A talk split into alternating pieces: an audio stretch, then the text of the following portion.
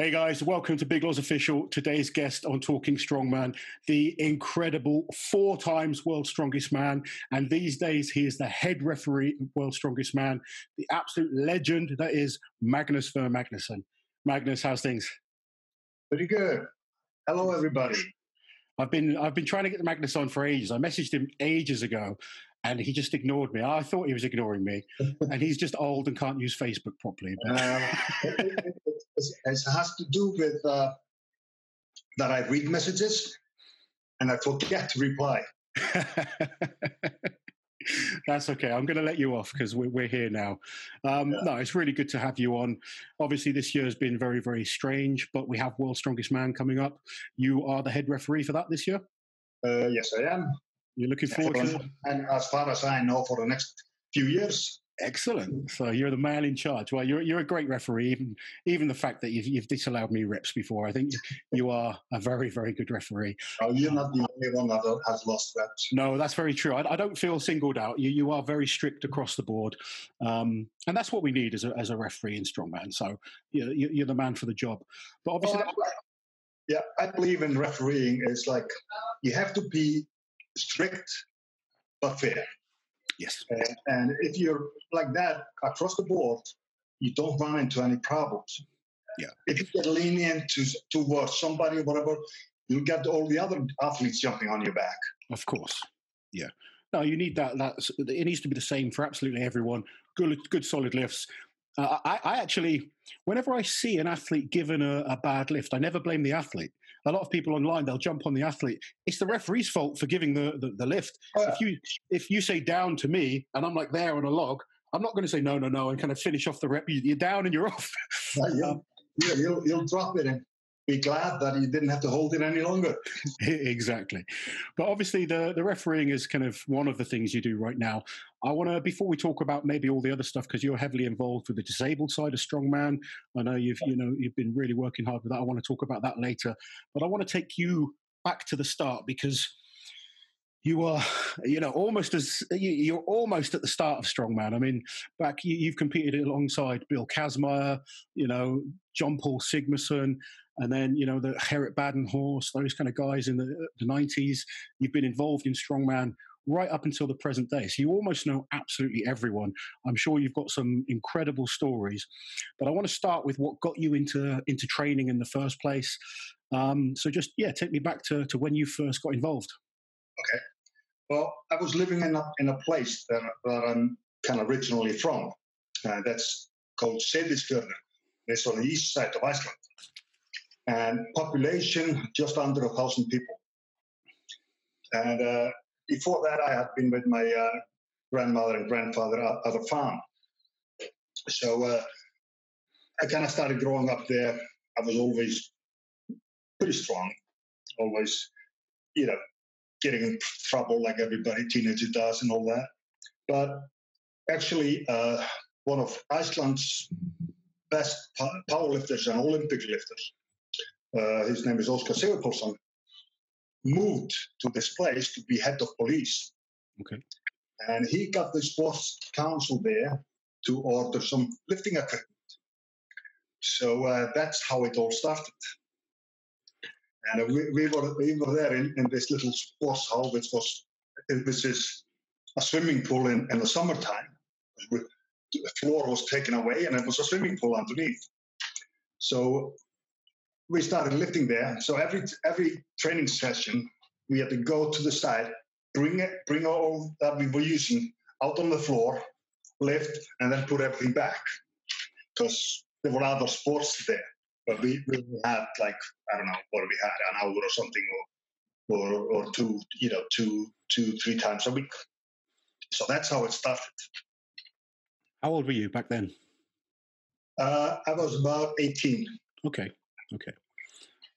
This, from there, then, where did you? I mean, was there obviously Jean Paul Sigmarsson was a huge, huge star in strongman, and was he someone that you sort of looked up to, or he, did you even yeah. know about strongman back yeah. then? Uh, not really. He was uh, already a powerlifting star here in Iceland at that time when I was kind of starting out. And I remember at, at this time I was sitting with my friends and in, in this place, and we were watching telly. They were showing John Paul and some other guys, you know, lifting. Yeah. I think it was the Nordic Championships or something like that. Uh, so I said to all my friends, I said, well, one day I'm going to be there. They thought it was funny. Yeah, like they are. They would do. I've been there before. yeah, exactly. But I, I proved them all wrong. But uh, you know, it's just. Then from that, I uh, I moved. Actually, went to a, for a half a winter thing. Half a winter, yeah. I went to the Westman Islands, which is a small island. It's another small community, but a bit bigger than the one I, I was used to. And I was in school. Uh, my trade is actually welding, you know, mechanics. Yep. So, uh, and I was training there as well. And uh, then from that, I, I, moved to the big city uh, to go to school again uh, in Reykjavik. And uh, but the main reason was I was I was chasing that guy that has been had been head, head of police. He had moved to Reykjavik and was in charge of gym. So uh, I moved here, and I had to take the bus every day to go training for like half an hour or so. But I did it. Then I stopped school. I started the work as you know, that's a bouncer. Okay. So I was working nights, training in the day, and uh, you know, from that, uh, for some reason, I I gained, you know, I got strong. I, and i have always trained for just strength, explosives. I was never a bodybuilder. Yeah. Never, you know, I never trained that way. And, uh, you know, that's a lot of the times that, you know, in the past, that came, came against guys that a lot of the times people count me out. Yeah. Because I wasn't the biggest. Of course, yep. But um, we had some people from uh, from what is it called? Iron Mind. Iron Mind. Iron Mind. Like yeah, yeah, yeah, yeah. In this one contest, and they were all just fascinated with Joe Onosai. And I, I like, oh, why are all these guys talking about you? I said, well, I guess it's because I've won the World Strongest Man a couple of times. Um, yeah.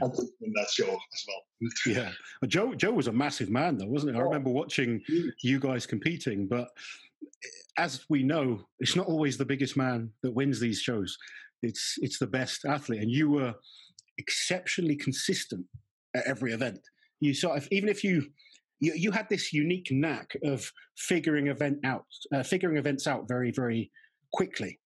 You know, when you see like a lot of guys, you could see they were struggling. You really looked at an event and you just managed to manipulate your body sometime and you were you were strong there's no doubt about that but everyone at world's strongest man is strong you were you were smart and you sort of had that combination of strength and intelligence to, to figure out the best way to do the events and i think that's one of the reasons you were so dominant well i, I think also uh, what helped helped me because i was i was like you know a builder and all that you you learn how to figure out things. What's the easiest way to do things? Yeah. And then also, of course, you have to figure out what's the fastest way to do things. Yeah.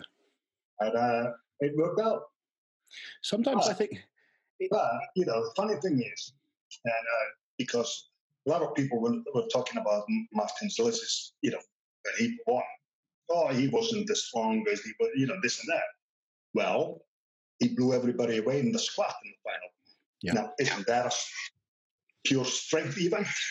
Yeah. It is. And, uh, you know, people were saying that to me uh, about me. It's like, well, he's just uh, fast on his feet, he's this and that. But come to a deadlift, usually not lower than second. Yeah. Or first. Come to an overhead lift, always top three. Come to a squat, I would win. Yeah. So doesn't that tell you who's the strongest?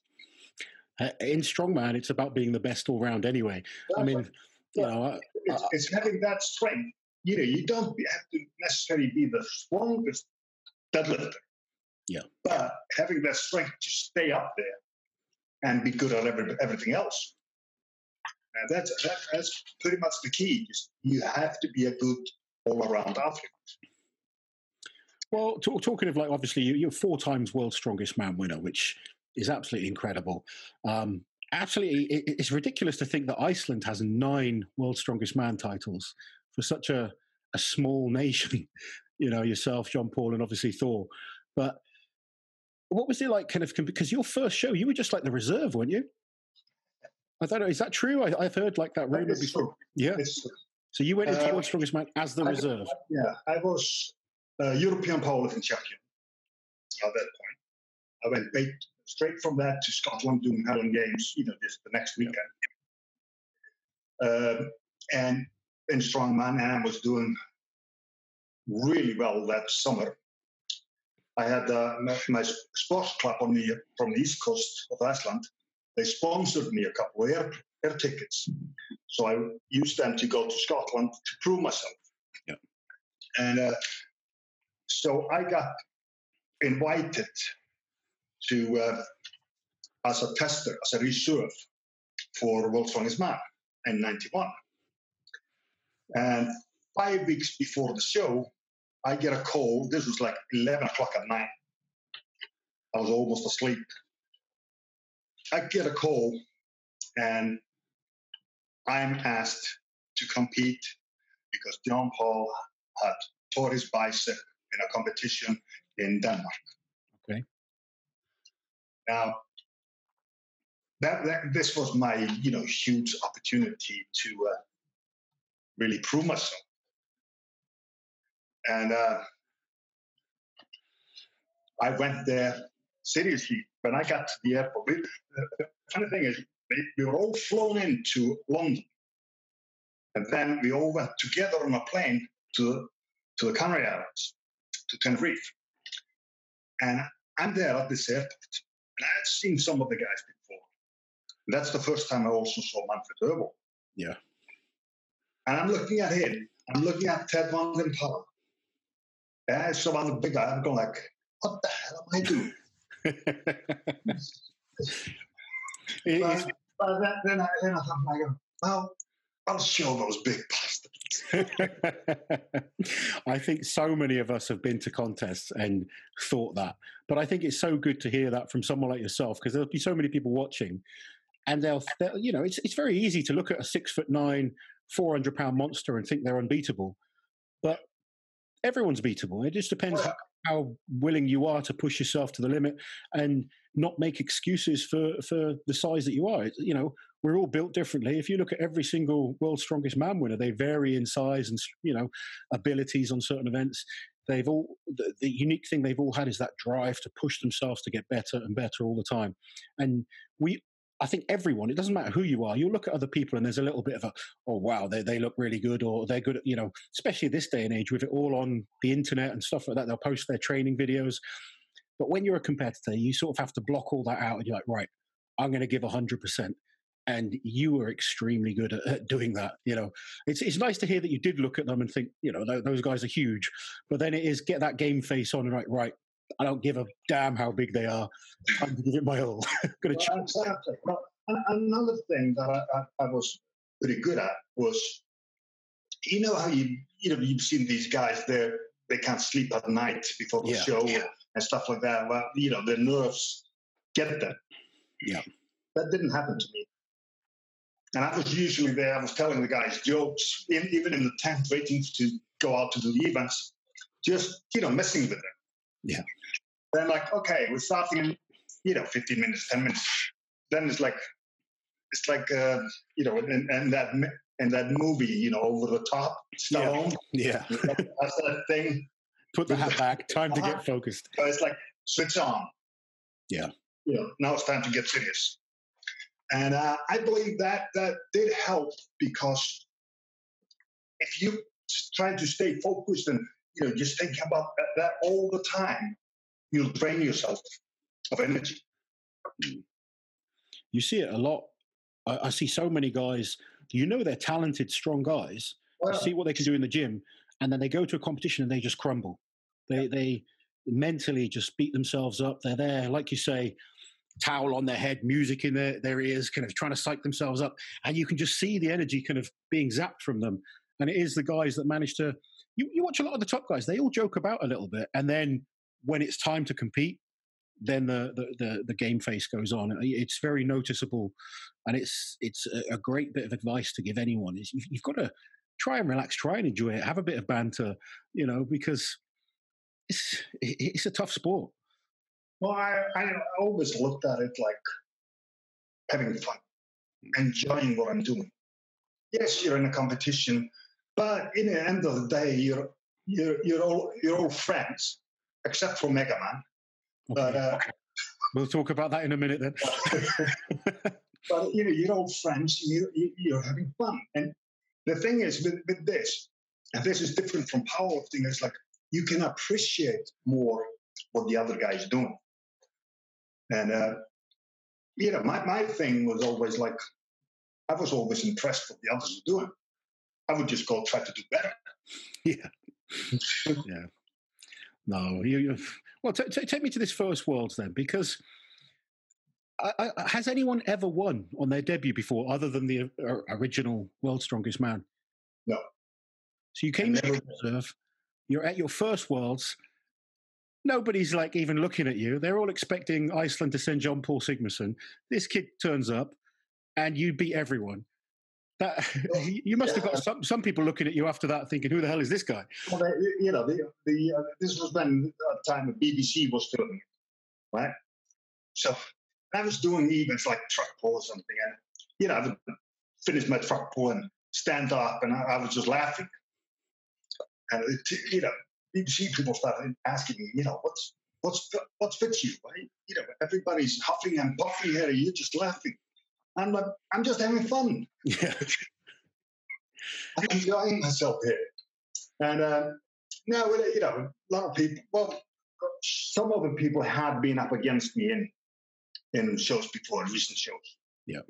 So uh, they knew. A lot of the people, other people there, did not expect that. Yeah. And uh, they were like asking me, yeah, what, what? It's like even OD said, it's like, you know, what's happening in Iceland? One guy gets injured they just send another one. what's going on over there? It must have been tough for like the third guy in Iceland there, knowing like there's you and, and Jón Páll ahead of you. It must have been tough. but um, what, uh, so yeah, what it, it was for him. Poor guy. what um what were the events? It was like ninety one, wasn't it? I remember seeing you doing like a loading event. I think. Um, it was a loading. Was, yeah, it was a mixed loading with yeah, you know, some implements, and some guys couldn't finish it. Yeah, and it, it, you know, it was hard. Awkward, awkward objects. I remember like yeah. everyone being different. Yeah. Uh, so yeah, it was the first event, and I, I remember I won that. And uh, can't remember the whole. We did a deadlift. Yeah. Up yeah. in the mountain, so yeah, it was pretty thin, but put it this way, I didn't need to go higher because I, I had one. Yeah. Uh, at, at, that time, uh, I had plenty more in the tank. Uh, the overhead was a barrel lift, which is quite difficult. Yeah. There's a lot of balance involved. And, you know, even against big, strong guys like OD, you know, I, I managed to beat him on that as well. Uh, so, and, and I pretty much stayed in top three or even, yeah, in, in the others. Uh, when it came to the uh, the last event, I really didn't need the score there. Uh, you know, I only needed like one or two points, something like that. Yeah. So, uh, and I, you know, I, it's always a nice position to be in going into that last. It is, but it's, it's still like a. It, see, that's the when you get into that position, you know you won, and uh, you go like, well, okay, I have to put in a little effort. Mm you're never going to be able to put a 110% in. Yeah. So, but, you know, I still did the uh, last event and think I came second or third in it, which was enough. Yeah. So you're the, the new guy. You've gone and won World Strongest Man. Then I believe it was World's Strongest Man the next year in Iceland. Yes. So obviously that must have been a you know you're going in with pressure this year. Then you're the the World's Strongest Man, and that's probably you know not taking anything away from Ted van der Parre because he, he's the man that won at the end of the day. But from from memory, I remember watching you do the was it the Hercules not the um Husafell Stone, mm-hmm. and you just looked like you were faffing around with it. Make- well, the weird thing is, yeah, it, comes down to the uh, Husafell Stone as the last evening, and I, I wasn't even worried about that one. Yeah, and uh, and I picked that stone up. It felt so light. But, you know, you always do a mistake. You always do one that two. Actually, I should have won six times, but, you know, you always mess up one or two. so I, I, dropped it, I put it too, too high on my chest. And even I, I got my fingers together.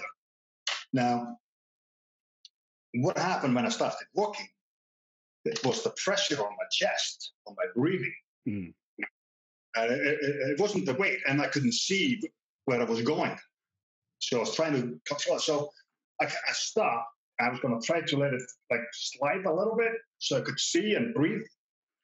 Yeah. And instead of sliding, it fell down like that. Oh. Yeah, it's look, uh, we we can all look back and say if some about, about contests. I know talking to Zydrunas, you know, he's he said he could easily look back and say he could have won this contest or that contest. Yeah, yeah. But to be fair, you still won four World Strongest Man titles, many many other titles. So I'll take it. And and I guess you, you learn from mistakes as well, and that's something that's important. I think you know we've all made mistakes. Every I never ever got so short with that stone. Yeah. Never again. Yeah, well, that, that you, you, you obviously learned from it then. Um, but even the, the, year after, I mean, 2002 was a stacked lineup. To be fair, you had some competitive guys. It was quite a close finish, I think. Um, and then 2003 was in France with um, yeah. Gary Taylor winning that year. He was in great shape 2003. And then 2000, sorry, I'd say 2000. Well, I wasn't in shape in 2003. Um, my 93, yep. Okay. Because, because John Paul Sigmarsson passed away yeah. in January that, that year. And uh, seriously, my head was not in the game. And uh, and I went there with no expectations really, and I still came in second. Yeah. And so, and I, I said to myself, I'm like, well, wait a minute. You know, if I would have done my homework right, I, I, I would have won this. So I went back and the drawing board Oh, and then you, you you really came back. But just stopping you stopping you there before we go on to that dominating yeah. period of your career. Um, you talk about Jean Paul Sigmarsson. How close were you guys? Well, we were pretty, pretty close. Yeah. We have done a lot of you know traveling together, you know, and and uh, you know actually in the beginning I, I, I did learn a lot from. Him. Yeah. Uh, one of the things was when I got in, in, into the powerlifting, and uh, he, was uh, like you remember the, uh, the Rising Star in, in Yeah. And, uh, I had these powerlifters that I started training with, uh, you know, old. And they were like, "Well, his train his training methods is all wrong. He's he's he's training too much." But I saw what he could do with his training, so I'm like, "Well, I'm going to be training too much. If you can train too much and win World's Strongest Man four times, it's worth training, yeah. I guess. yeah. Yeah, it's it's funny. I think yes, with training styles, it's everyone's different. But yeah. um, you know, maybe people would look at Mariusz Pudzianowski and say he trained too much, but he won World's Strongest Man and many many other titles. Yourself, John Paul Sigmarsson. It's it's getting that combination. You've got to be able to work hard, and that's yeah. where some sometimes well, people. I've, I've guys, you know, training with me, you know, in, in here as I'm trying to uh, cope with this what I was doing and uh, they couldn't. Mm. They just couldn't take that that much of of a work. And um, I remember this. We were training for a team competition me and this other guy. I'm not going to mention his name. Okay. Uh, so, and the difference is, this is before I've been Muslims now. Uh, difference is we were going to do some training sessions together. So I show up on time, of course, even before time, and I'm training. Doing, I've already done like half an hour of training when he finally shows up. Yeah. So we do a training together, right? And he takes off. But I stay and keep training. Yeah. And uh, I think that's the difference. You know, he, he, he, he, was, he was a wannabe, and he was the third place, what yeah. you talked about earlier. And, uh, you know, he, he, he, that's just the way you, if, you, if you're not willing to put in that work, that volume of work, you won't succeed in this sport. Do you think? Do you think a lot of people say they want it, but they're not prepared to actually put the effort in? Yes, I think it's a it's a fair comment. You know, uh, it, it, when, when you look at all the the, the really elite athletes, it, you do see something kind of it's a mental strength more than anything. That willingness to push themselves into that dark place where some people just aren't willing to go to. Because I've met some incredibly strong people in the gym. You know, you see them in the gym; oh, they're, they're unbelievably strong. But when it comes to competition, and, and strongman has a lot of events that just hurt. They're just, it's not about who can lift the most sometimes. It's about, they'll hurt in the beginning and then just start hurting yeah. more. I mean, pe- people have asked me like on like grip holds and stuff like that. They're like, oh, it gets so painful. I said, keep going till it stops hurting. you know, it's, it's trying to create that mentality that you could just, you, you just got to get comfortable being uncomfortable in strongman. And I, I see too many people they, they're like, ah, oh, it's, it's, it's hurting a bit, and then with a year they stop doing it because it's it's painful. And you see the the guys that do well, they just keep coming back, keep coming back. I mean, you know, your countryman Thor. I was watching a few of his old Arnold competitions, and he was last a number of times, but he kept coming back, kept getting better yeah. every year, kept getting better. That shows that commitment. Eddie Hall as well. I've seen him, you know, get his ass kicked at Britain's Strongest Man a number of times, and then he just kept coming back, getting better and better, and then ended up being, you know, a dominant force. And you can't give up just because you're not the best straight away. no, uh, I mean, you won World's Strongest Man first time, but they haven't seen the training that went on before that. Well, there, there was a lot of training that had been done before that. And I, I, to, to, be fair, I think it's very different now where we have so many more competitions and social media and stuff like that. People are seeing quite early now. We've got so many up and coming stars that haven't even competed yet, but we know their names. Yeah. We've seen what they're doing in the gym. Whereas back then, I guess you just qu- training quietly, and um, then you, you, could slip in with no one knowing. But yeah. it's, a, it's, a, different period. But yeah, no, the I, uh, internet had, hadn't arrived, and, and uh, yeah, that, which has changed a lot, a lot of the uh, things, and it's changed it in a way as well, which has been good for the sport. Is the sport is more known. Yeah, it's more out there. Oh, yeah, we were just like a couple, few crazy guys just lifting heavy stuff, pulling heavy stuff, and you know, people were just just looking at this on TV, and they were like just amazed on what we are doing. Yeah. Now you you know you you're more used to it. You you see it more often, and it, and and I'll tell you what, I'm impressed how far this sport has gone. I, a lot of the things I did, I did a uh, shows in like Lithuania or something like that. When Zydrunas was still like 16 years old or something. and uh, and uh, the crowd that we had was unreal. Yeah. That was the biggest one I think I've had. Uh, we did a, except for us, well, we had done some really good indoor shows right? With huge arenas.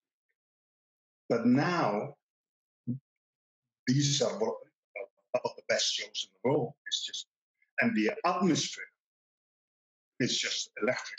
Yeah, you know, I, I love it. Are you are you glad to still be involved with it now with the, the, the growth of the sport? Because obviously, I mean, you know, you you and you and Kaz last year doing the the Hercules Hold together was um was funny because you know your grip strength as well. You could have easily just done the same weight as the as the top guys, but it's um it's amazing, I guess, because you've you've seen the growth of the sport from the beginning. I mean, I've I've seen a good amount of growth in the sport, but you're almost from the start. You know, you like I said, you've competed with Kazmaier, you've competed with John Paul, those guys that were winning in the in the early '80s, um, and and to still be involved how you are, you've seen that growth better than anyone. It's um when when you do these British shows in front of 10, 12, 15,000 fans, genuine strongman fans, not just people that are put there to make it look like there's a crowd, genuine fans that have bought tickets. It's it's it's a it's a humbling experience. I think sometimes it, it is, and yeah, I'm, i I believe I'm you know I'm, I'm, blessed to still be involved with the sport a lot. Yeah, and, uh, and I believe with the sport that I kind of helped put on the map. Oh, 100 percent. Yeah. So uh, yeah, it's you know, so this year has been horrible. Yeah. you know, like I don't, you know, I haven't been able to go. The only thing, the last show I, I did was the Arnold's. Yeah, yeah, and that was all just just that was behind closed doors as well, wasn't it? The Arnold's. Yes. Was, so that was just before lockdown. And then you should have been at many shows, I should imagine, this year. I've heard, yeah, yeah, I'm miss, missing out on a lot. But you know, have you that, got? We'll just have to adapt. So, other than World's Strongest Man, are you involved with any any shows happening this year? Well, uh, I've run uh, three shows over here in Iceland already. Uh, we don't know yet if we'll be able to do the disabled one. The World's Strongest Disabled Man was planned because of the uh, COVID 19 to be in Iceland. And we've been holding on to it, you know, seeing how things go. So we're still hoping we can do it late in the year. If not, just that's just one other thing. But I've been doing these, you know, shows. This is just Icelandic shows, and those are the shows that I've, that run for years. Uh, and uh, my plan actually for, for this year was to do uh, like a Magnus Classic. Yeah. And uh, that was supposed to be pretty much stone lifting challenge. Cool. Overhead rock lifting. Classic, classic Icelandic stones, yeah? yeah? Yeah, lifting nature stones, you know, nice. carrying stones like like this, similar to the Dinnie stones. I, I found these. I found these. I, I, I, did a tryout on these in, in my strongest man Iceland show. Uh, and I made these. It's a special rock. It's called black rock, whatever, uh, in Iceland, right? Okay. I don't know if you've seen the picture of, of the rocks that are. It's like. Yes. Yeah. Yeah. It's like tattoos, right? It's that kind of kind of rocks. Okay. Uh, I made farmers out of these. Ooh. oh, they were horrible. They, they were, they were horrible. Uh, smashing everyone's legs up, I should imagine. Yeah, they, they were hard. You know, I think it was one by 20 meters. Wow. And it was like something like 140 kilos in each hand, but it, they were like really hard. And that's how I like it. Yeah. It, it's supposed not to be just all nice. It's supposed to be hard. Awkward and, and uh, difficult. Yeah, and awkward. And we went, we went to, and that's a plan for the uh, for the uh, stone you know, the Magnus class, is also the Húsafell stone. So we went to Húsafell, but where the stone is located. And we carried it around the sheep carrow there, you know, like it's supposed to be carried. And, um, and it just was great. And this is what I'm, I'm planning for next year. It's going to be the Magnus Classic. So is this going to be? Now I guess I'm going to have to involve log, log lifting into it. Okay. Because I had these beautiful logs coming over. Nice. That uh, Richard Looney made for me. And it, well, he made the two logs uh, months ago with the, uh, which is the Magnus logs. Are these the, the nice big wooden ones that he makes? Yeah. Yeah. And then he made that the new one uh, is the Jón Páll Jón Páll log, and uh, so that's what. So I got these three logs coming over here, So I'm going to have to have a log lifting competition. So is this going to be like a, an international show you're looking at? I'm looking out for that. Yes. Nice. I hope, I hope next year there's a lot of good shows because obviously this year's been awful for for sporting events and stuff like that. I, I, re- I really hope things do improve and we can get back to, to running these shows because it's been rough this year. I mean, how, how have you found? It's been, it's been really rough. Did but, you, you know, one, one of the good things is I've used this year, I've, you know, collected a lot of the uh, rocks that I need and stones and etc. etc. Uh, we and I'm actually involved with these guys that have this kind of theme car park and a little. Mm-hmm. So they got you know paintball, all sorts of things going on there. So we are setting up a strongman garden. So I got I got a, like a, 14 stones to lift overhead, different weights. Uh, so we're putting all these stuff there. I have a sister stone, Husafell sister stone. Okay. From Husafell. The, the farmer there that, that owns that land found it for us. Yeah. So it's a sister. it's, cool. slightly small, lighter, but it's still a great stone to uh, practice on. It's like 150 kilo stone. Cool. And um, so putting all that, that stuff together, we put big trees into the ground as platforms for the, for the stones and stuff. Cool. So it's going to be like a really rural looking contest. Yeah. None of so the nice shiny it, stuff. It's, it's just. Going to be, yeah, no. This, this is just raw, and rough. And this is the, you know, the Magnus Ver Magnusson strength garden kind of thing. So that's a question I was going to ask you anyway. Like, as um, obviously being involved for as long as you have, four World Strongest Man titles, you're the head referee at World Strongest Man. If you could change anything about the sport, what would it be? Oh, well, there's one thing. I wish there would have been all this money into into it when I was winning it. That's fair enough. you you just doing it for fun back then, yeah? exactly. Yeah. Well, you know, the good thing is like these guys now, the sport is getting more recognized. They're getting, you know, huge sponsors and all that. This is great. Like they should be, like every other athlete. Yeah.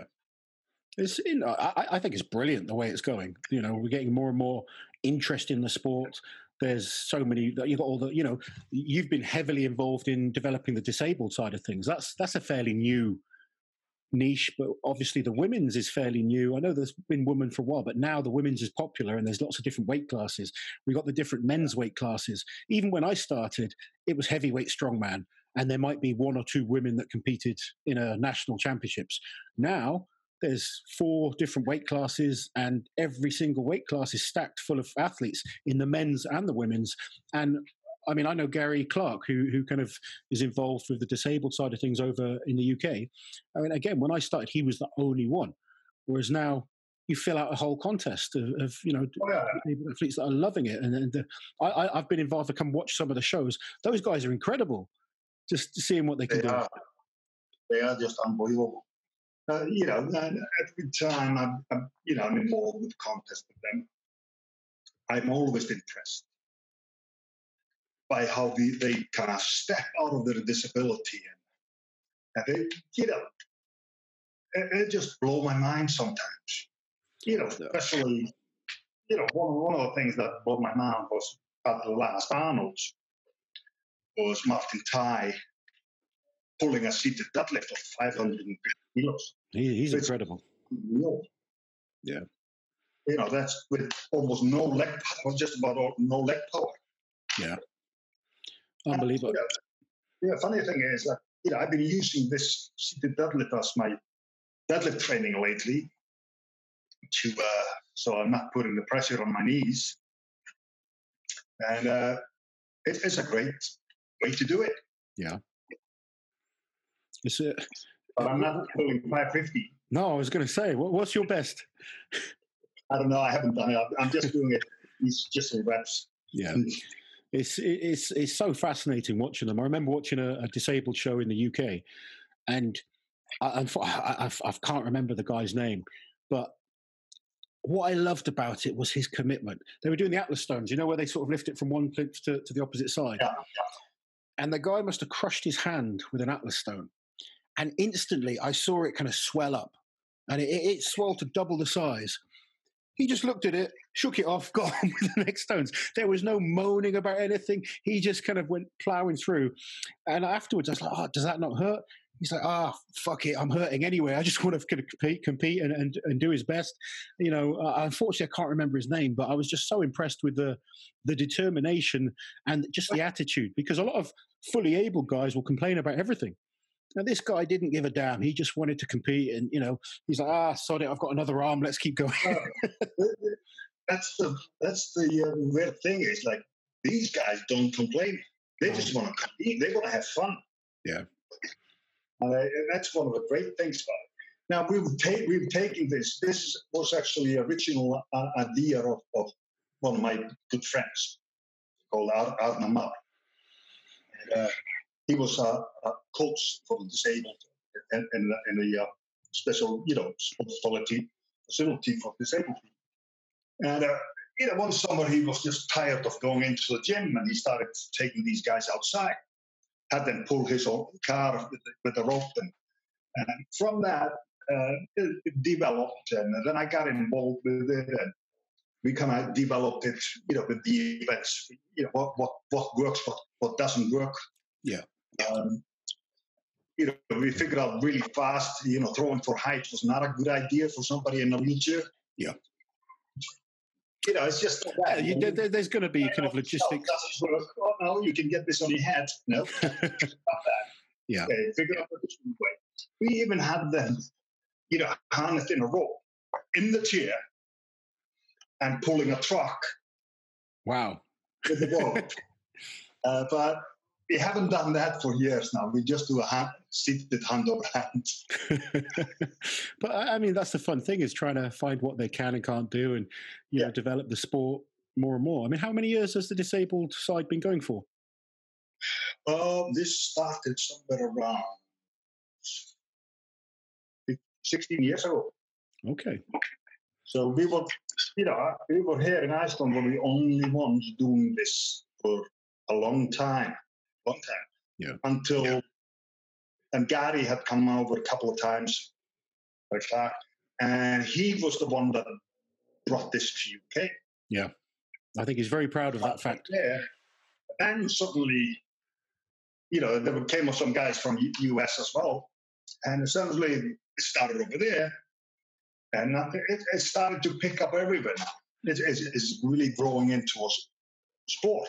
Again it's fantastic because it's it's just more people involved in the sport. Like i said you've got like the under 90 kilo classes under 105 i've even seen like under 120 classes now which you probably laugh at because you could have probably made that you know if you had you dieted a bit. But when you compete against the super heavies now that are 180 kilo plus sometimes i guess having weight classes just makes it that much more accessible and that makes more people be involved in the sport which will allow companies to produce more kit, more money come in, and you know when when you were involved and I started, it was literally very very niche. You had to be a freak of nature to do this yeah. stuff. Yeah. Whereas now it's much more accessible. Every gym you go to has loadable equipment. There's women using strongman kit, a kit as just part of a circuit, and it's it's great to see. I believe the uh, the uh, CrossFit has helped with that. Definitely. So, uh, you know, these kind of sports, they help each other. Yeah. And you, you're getting the, uh, you know, what you'd say, the normal people interested and into the sport. You know, they're suddenly they're in the gym, they're starting to lift the bar, and, oh, this is fun. And, you know, so they end up doing a show. Like, they, I'll, I'll, I'll, you know, enter this show and see how it goes. And it's just developing. And, um, and I think that's that's awesome. You know, getting some weight classes in and all that. But but I still believe, you know, there should only be one world's strongest man. Oh yeah, yeah. There shouldn't be a world's strongest man under 105 kilos or what, what you know what I mean. Do you not do you not think there should be? There should be a world champion. Yes. Okay, I, I see your point. Yeah, yeah. You see the title, you know. Yeah. That's just you know Eh, that's just my opinion. No, that's that's fair enough. I I, I get it. It's it's very difficult because when when I talk about strongman, I, I just treat it as a sport. I don't really, you know, uh, the, the, the argument of who's the strongest man in the world is is always going to be an ongoing argument. People will say it's a power lifter. Some people say it's a, a weightlifter. Some people will say it's a strongman. I just look at it as a you know being the best in your sport. And I guess the title world's strongest man is confusing to to a lot of people because maybe you don't have to be the world's strongest man, but you've got to be the best strength athlete to be the like to the best all round athlete um, to be the best. And I, I, like the fact that we have lighter weight classes, but I, I, get your point. You can't be the world's strongest man if you're under 105, and then you know the heavyweight guy is also calling himself the world's strongest man. Uh, I see what you're. You're, yeah. saying there, unless you then chuck them into an overall at the end, like um, some some sports do. But you know, mind you though, you know, a lot of these 105 guys, they're unreal. Oh, without question. They move. You know, it, it blows my mind sometimes. Uh, even some of the under 90 kilo guys, it's oh. ridiculous what they do. This, yeah. you know, the numbers now are world class numbers that these guys are lifting. I think the only thing when they're smaller is they when they put into a contest against the really big guys, the big guys' bodies just cope better with things like heavy yokes, you know, truck pulls, those kind yeah. of things. You, you, when you're bigger, your body can kind of take more of a beating.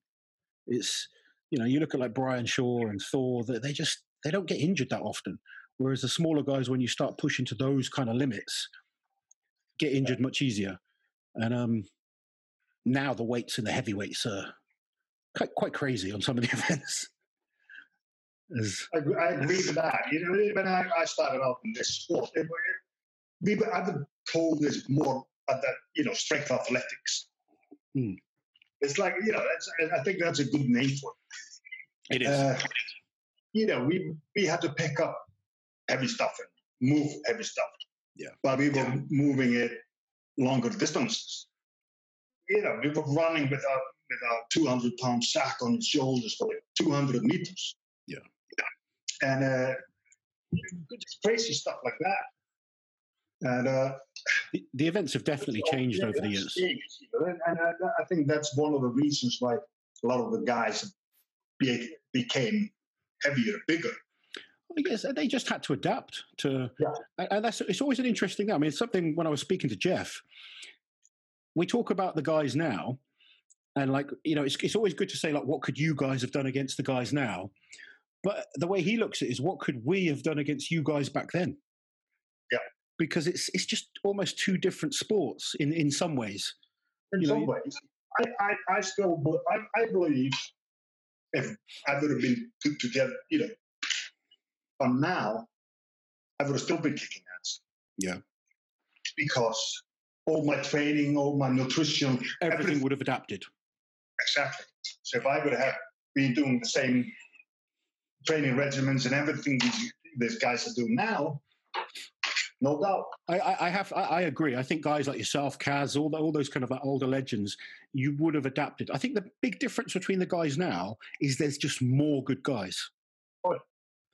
Whereas back then, I think there was like a few exceptional guys. Whereas now, you can have ten guys in the final of worlds, and they're all yeah, monsters. If you found one in, in, good in a country, you know, really, really good in a, in a country, now you can pick from few in, in every country. Yeah, yeah, it's it is crazy.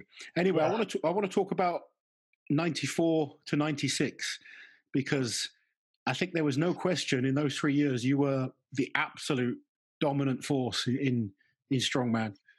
Three titles in a row how did you motivate yourself to kind of keep coming back? And because you had a lot of good competition, you know, there was a number of really good guys: Gerrit Badenhorst, Riku Kiri, um, you know, Manfred. There was some awesome guys that you were up against. Well, like I said, after uh, after that show in France, I realized that I could have won. I could, you know, I could I could have won that if I would have just had my head on the right place and prepared properly. So uh, that's what I did. I went back, and, and, and trained my ass off. And, uh, and I came back because I, you know, I wanted to prove a point. It's like uh, it was all these speculations that I got lucky, you know, winning the first one. Oh, Jón Páll wasn't there, or Jamie Reeves wasn't there, and uh, so I had to prove a point that I wasn't just lucky. I don't think you can be lucky four times. I mean, I remember one finish. By a lot, but but uh, well, you, you, know, you spoke about you were winning quite comfortably in the '91 show. I remember, was it '94 against um, uh, Manfred Hoeberl? It was like yeah. neck and neck going into that Atlas Stones at the end, and I think you just won by a, split second. We were equal points before the. Wow. So it was do or die. And it was just a fraction that you, you got that stone up before him. Well, I had seen, you know, Manfred, we had done the Stones before, a couple of shows and all that, and I knew Manfred would be fast, especially with the, uh, like the first two. Yeah. So what I did is like, I had this game plan, is that I, I'll stay with it, with the first two. As soon as I put my number, I think it was two or three, can't remember. Uh, as soon as I put that one on, I ran as fast as I could to drop the next one. And I was ahead. Yeah. And I, I kept that until the end. And uh, Manfred got distracted as well because he was carrying the stone. He's, and he looks over and see I'm ahead of him. Yeah. Almost stumbles, but you know, gets it. And uh, it, it's just I had that game plan. It, it's like in my head, I was like, put that on. I like go. Go up. Yeah. Well, sometimes you just gotta you gotta take a risk and, and, make some kind of tactical decision. And I'm sure sometimes it doesn't pay off, like you know, '92. Other times yeah. it pays off. It's um, do that. The funny thing is, like this was the first show I ever came up. I had made myself sleeves for my forearms because I kept tearing my forearms this. And I remember doing shows and sometimes two shows, you know, two days in a row, doing the Atlas Stones. Yeah. My forearms were all, already bleeding from the day before. Yeah. And uh, so I, I had some something made, made, especially for my forearm. That was the first time I brought, brought these along. And uh, they worked. Excellent. You, you know what I what I did? You know how you have, have these big Wellingtons when you go fishing, right? So I had a had a shoemaker take those things could, and open up the fabric, right? Yeah. Set them up. So it's like black inside.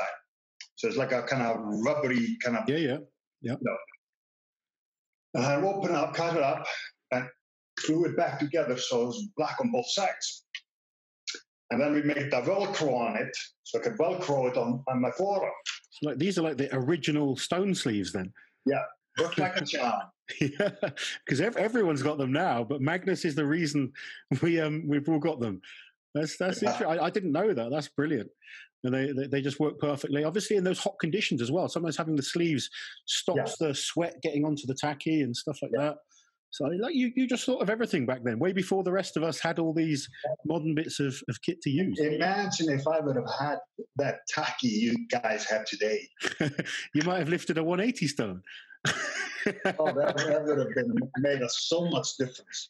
Yeah, no, it does. I, I think when you look at the advancements in strongman, it's you know the, the deadlift and the pressing has come on, but oh, the yeah. real advancements are in like the, the the actual strongman events. So, like, the, you know, you guys never trained the events like we do, but now you have yokes, farmers walks, Atlas stones. We have all of that to train on, and that's where the real advancements has come. And then better training methods, better te- you know technique, better equipment to use. That's that, that's where the big advancements have been more so than the just static strength. Well, I, I was around.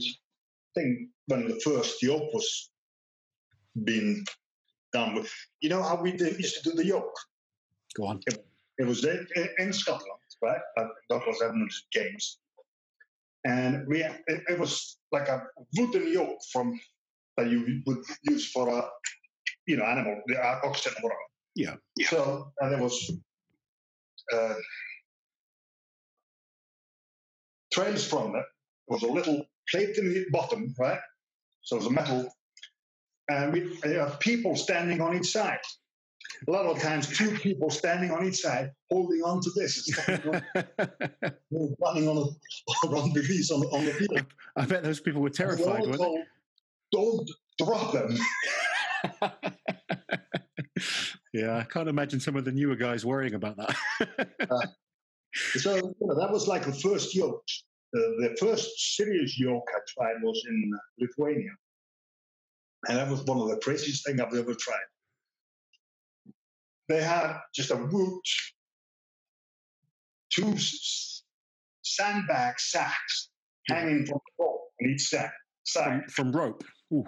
Yeah. Yeah. And you, when you took these off, this was like swinging everywhere. Yeah. And we had to go, I think it was 10 meters or something, right? Turn and come back. That's the, you know, this was in Lithuania, so all, all the Lithuanians managed to do this because they yeah, were yeah, yeah, of course. We were all, all, the, all, you know, first trying this for first time, and I think it was me and Kitty and, and one else that man finished uh, it. because it it was just throwing people onto their asses. Yeah. I've I've tried the um the like the chain yoke before where it's kind of hanging with chains yeah. and it's so much harder than a than a standard oh. yoke yeah, that that, that yeah. awkwardness again. Train or something like that, though. But yeah, it makes a, a, big difference if you if you can train on the on the kit. Anyway, you mentioned earlier you got on with everyone except Mega Man, and obviously World's Strongest Man '96 was he in your group? Yeah. Tell us about that then. what, what, what's with Mega Man? Nathan Jones, for people that don't know, absolute huge monster of him. I was he about six foot ten, huge guy it, it was a, it was a big guy. And, you know, he's been doing. He was doing pretty well. Movies. He's been doing pretty good with, with movies as, as the uh, as the bad guy in most of them. But uh, yeah, he he didn't like me too much. Any reason? No, it was just because I was winning. Oh. And, uh, well, it might be a reason you know, first time he shows up was in uh, Scotland. We were doing games, and uh, he's uh, up against against Gary Taylor and some of the guys to do strongman, and there was Highland Games going on. And the first weekend I was doing Highland Games, so he beat Gary Taylor. Mm-hmm. First time he, he shows up. So next weekend he's up against me.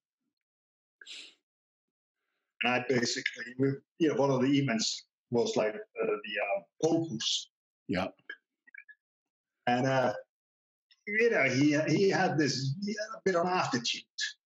Because he had, all, yeah, he had beaten Gary and all that. He thought he thought he was unbeatable. So I had to teach him a lesson. so one of the things is like, know, this is a big and heavy guy, right?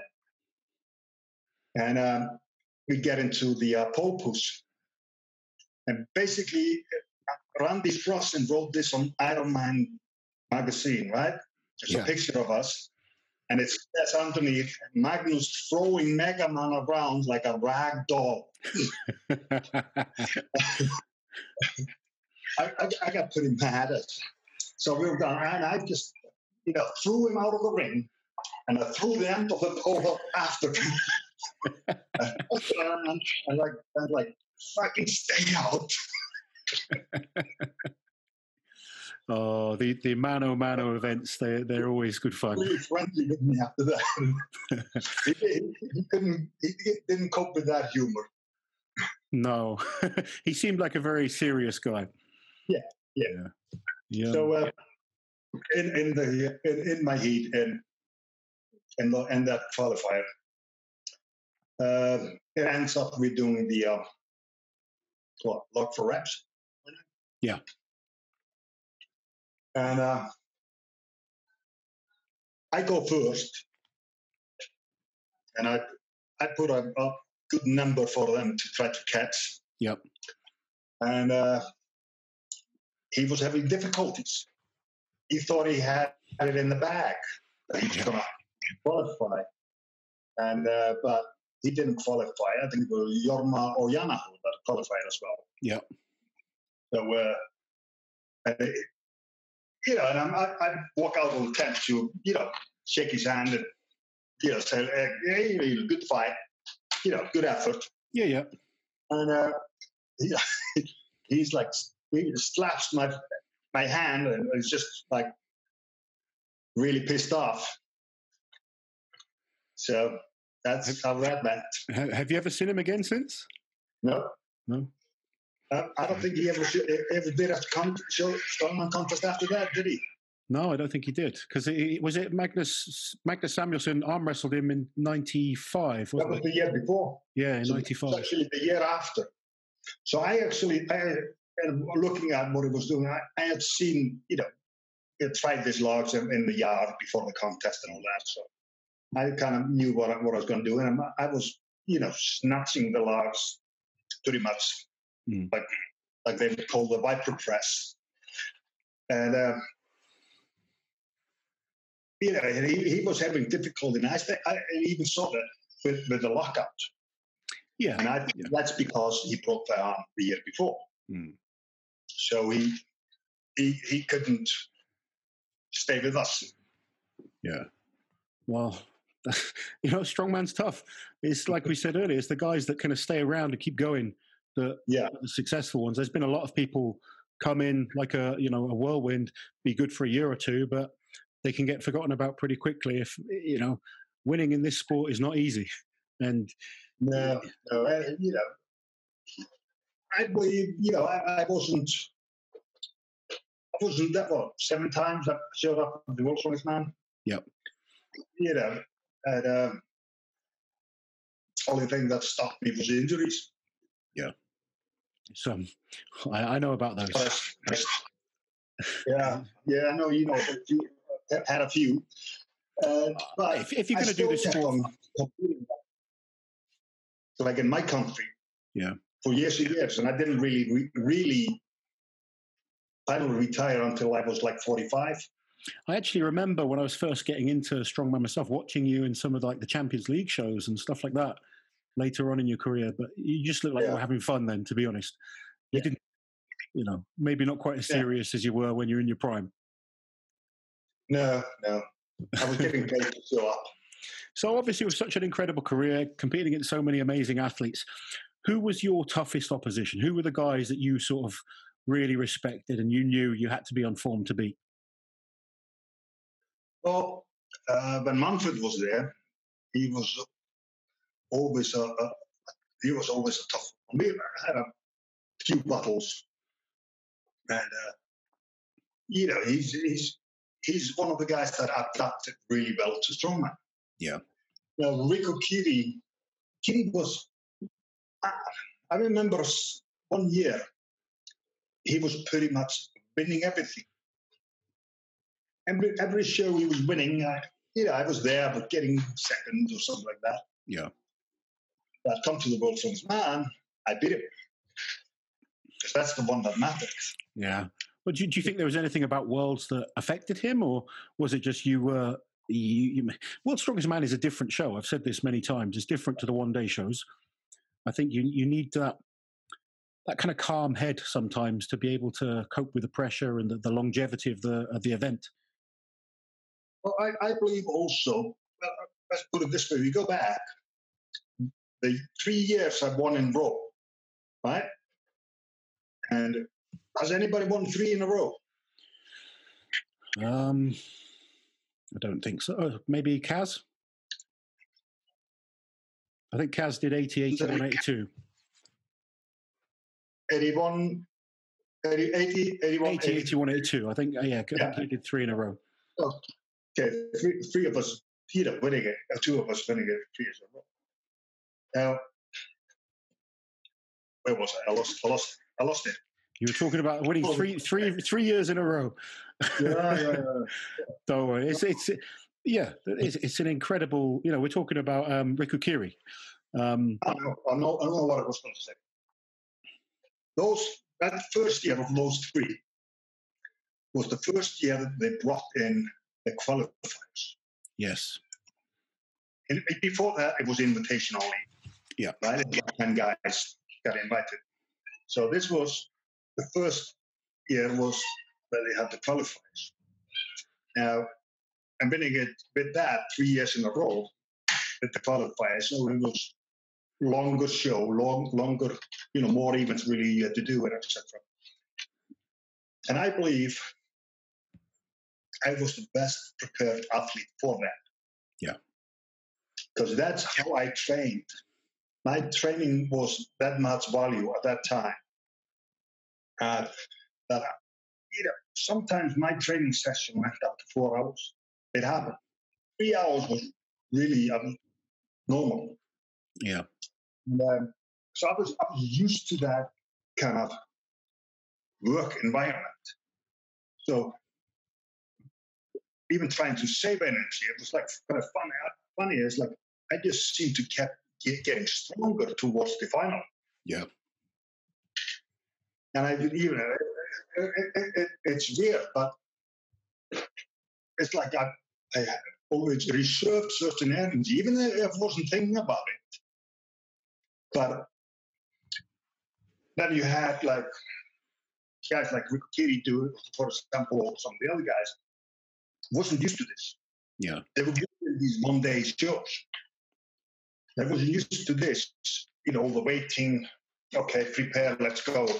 But, And oh no, no, wait a minute. One of the camera isn't sit, sitting right, right, okay, Yeah. go back. You know, wait for half an hour or It's it's a hard thing to cope with if you're not used to it. Yeah. And some Yeah. some people just can't cope with it at all.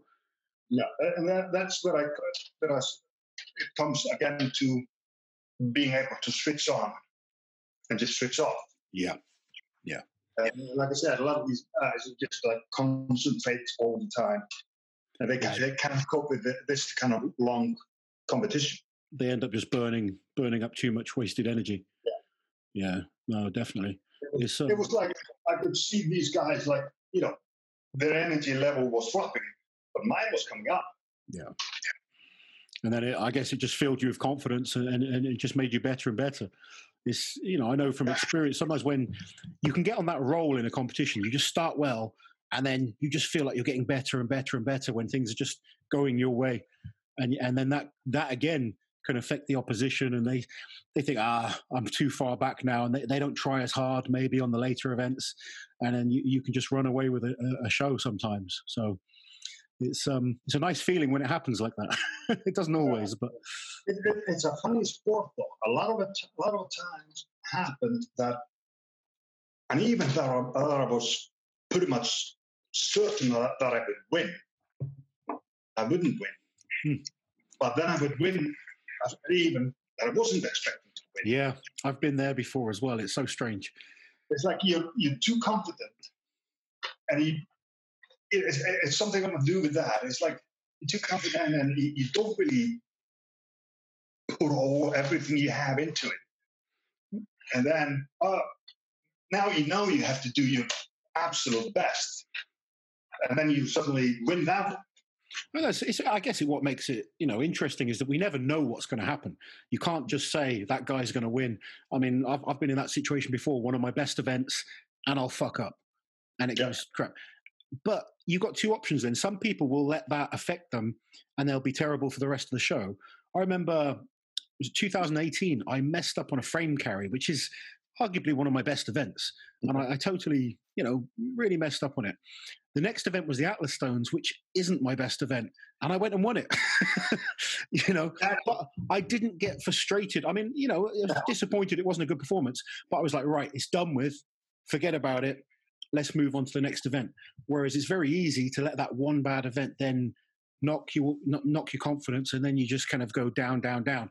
You, you've got to be very good in this sport at just blocking things out and moving forward. Definitely. Yeah. Right, before I let you go, because I know you're, you're very busy, I've got a few Patreons that want to ask you a couple of questions, if that's okay. Okay. So we'll, we'll just some quick fire questions. Uh, let's see what we've got. So this is an interesting one, and um, I think I know the answer. But like, someone's asked, "What's your relationship with Thor like?" Because they never see you at his gym.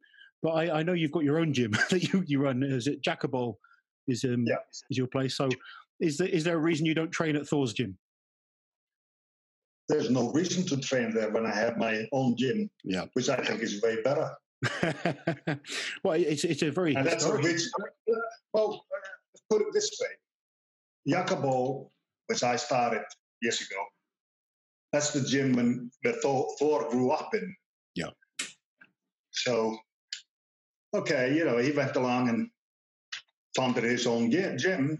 That's all fine, but always remember where you came from. Sure. Do you guys get on okay? Yeah, yeah, Yeah. all right. Cool.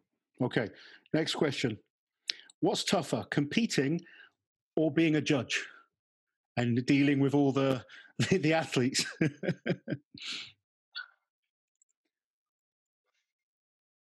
You know what? Mentally, a lot of times it's tougher to be the referee. Yeah. Let's put it this way: Everyone hates the referee. much more competing. Yeah, you That- enjoyed competing more. We enjoyed that, Yeah. and and and uh, it was hard, really hard to uh, let that go. Sure. It's um yeah, I get I, I I understand that one hundred percent. It's it is hard, but I, I got to say, you, you you know, I, know all the athletes feel the same. You you're a, you're a fantastic referee, so you're doing a good job, and I like the fact that you're strict across the board. There's no favoritism. Doesn't matter who it is. I'm sure if it was your your own child, you'd disallow them a rep if they if they didn't lock out. So it's um it's good good to see. Right. When, when I'm, I'm there, there's no favorites. No. No, you're there to do a job. Yeah. And you can see that. That's it's clear to see. Um, what was your your favorite strongman event? Overhead stone lift. Yeah. It's an interesting, interesting kind of favorite. I don't know anyone else that would say that. To me, that's the ultimate overhead lift. Yeah. Just because of the awkwardness. It, it's just it, it requires so much skill, balance. You know, You can't you can't really train it either, can you? If every stone's no, different, really. they all they all feel different. They're all balanced differently. You got to kind of have, be able to just feel the right way to hold it. It's um yeah interesting. What was the heaviest? and, stone? and, and, uh, 136 kilos. Cool. And What, what was, was at that time, it was at that time the world record. Yeah, I was going to say. This was after I retired. I can. I can't imagine the record's much more than that now. Is it? Uh, this has has stood for about 15 years. That was that stood for Uh, 15 years. Yeah, it was actually me and, and Brian Schoenfeld that lifted that stone. We Yeah. did that in uh, in Holland. And uh, Excellent. you know, there were few, two other guys that was meant to, you know, they had a, were going to have a go at it. But somebody dropped the stone and broke it. was that you? Was that just because you wanted to keep the record? I got, I got a down signal and I just dropped it and it broke. Like, Ah, there's not a lot. There's not a lot you can do about that, unfortunately. uh, One more question from from the guys. Um, how do you feel about the kind of individual world records that are, are being set out of out of a gym uh, Uh, or out of a competition, outside of a competition? How does that? Do you think they're good, or or do you not like them? Well, I, I believe that's that's all fine. You know, Th- this has been, you know, a, a, lot, a lot of times internationally the only thing, you know, really happening Yeah. in the, in this pandemic, and it, it's enter- been entertaining the fans. Yeah. Now, do I believe? You know, in, in world records like that, uh, in my opinion, I believe a world record should be done in a competition Okay. But you have that all that pressure, you have the other athletes, all that. Uh, but you know, this is a World Ultimate Strongman that, that has been doing that, and uh, you know, in, inside their organization, they haven't had, they can call this world record. Yeah. Obviously, I mean, you you you, you were there. You I were there. have a problem with that. Uh, You were you were the referee for Thor's 501. Yeah. It was um, incredible lift, obviously. Well, you know, that, well, I, I wasn't there when Eddie called the, the 500. That was Uh, also an incredible lift. Oh, And, yeah. the thing is, Eddie made history Yes. when he pulled that. It, it was just an unbelievable feat of strength.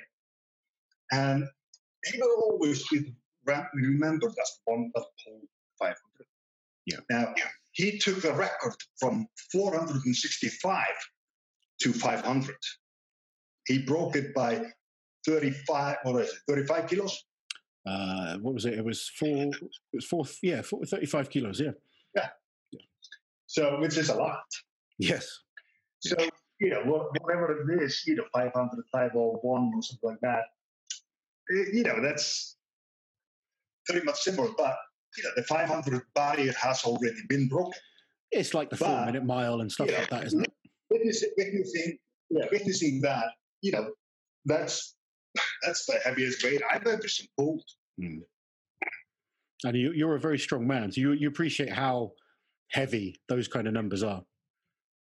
So just Unreal. with that in mind, ten years time, where are we going to be at with world, with strongman? What what's going to be happening?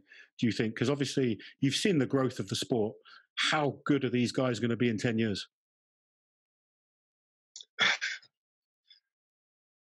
For, for some reason, guys just seem to get better and better. Uh, you know, we, the bar is, you know, for the next competition, especially you watching this at the Arnold's, you know, for last year, a couple of years, it's like next year, okay, we'll put in a heavier dumbbell, we'll put in a heavier this.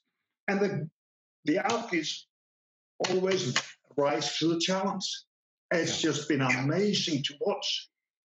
Is, is, And, uh, and, and it makes me think, you know, how far can you go? How far really can you test and take the human body? Um, you know, a lot, a lot of this thing has, has blown, blown my mind. But, but, you know, I believe, you know, to be able to pull these big weights, you know, you, with the figure eight straps and all that, it, it does make a difference. It's, it's, it's, it's kind of, you know, you can't prepare, compare that to like a powerlifting. yes, I, I totally agree. They're, they're they're two different lifts. I've um, but but the strength is incredible. I mean, Oh, you know, I I've. I remember watching strongman when I started to to get involved, and Zydrunas won a deadlift with 360 kilos. Now, often at strongman contests, they're starting at 380, 400 kilos, and ev- ev- everyone in the contest can pull 400 kilos. Are we going to get to the point where everyone's pulling 500 kilos? I don't know. It, it, it, it's, it's just, like I said, you know, how how far can you push the human body? It's going to be interesting. it's going to be interesting to to see. I think the popularity is one of the reasons. You know, there's more people Yeah. doing it. The internet, obviously, people see what like when you were competing, we saw it once a year on TV. You know, whereas now every time you flick through your phone, you're seeing some freak of nature lift some ridiculous weight somewhere in the world. And you know, it opens up people's eyes. There's better information out there and coaching, nutrition, all those kind of things. And I guess ch- chasing the records it makes people push that a bit harder because there's a lot of guys now they just specialize on one or two lifts whereas Yeah. the, the real great strongmen are still you know the Kieliszkowski for instance who's so good at everything um, but there's guys out there that are exceptionally good at one or maybe two events and they, they get a good name for being so good at those those one or two events It's it's been you know pretty interesting to watch. I'll tell you one, one thing. You know, to pull you know like 400 kilos. You know, when I was starting the out and, and powerlifting and everything, you know, that was just something that was out of reach, really. Yeah, I, I get, did get pretty close to it. But I remember, you know, and then Benedict he, Anderson comes from, he's, he comes from, uh, well, he's been training somewhere in abroad.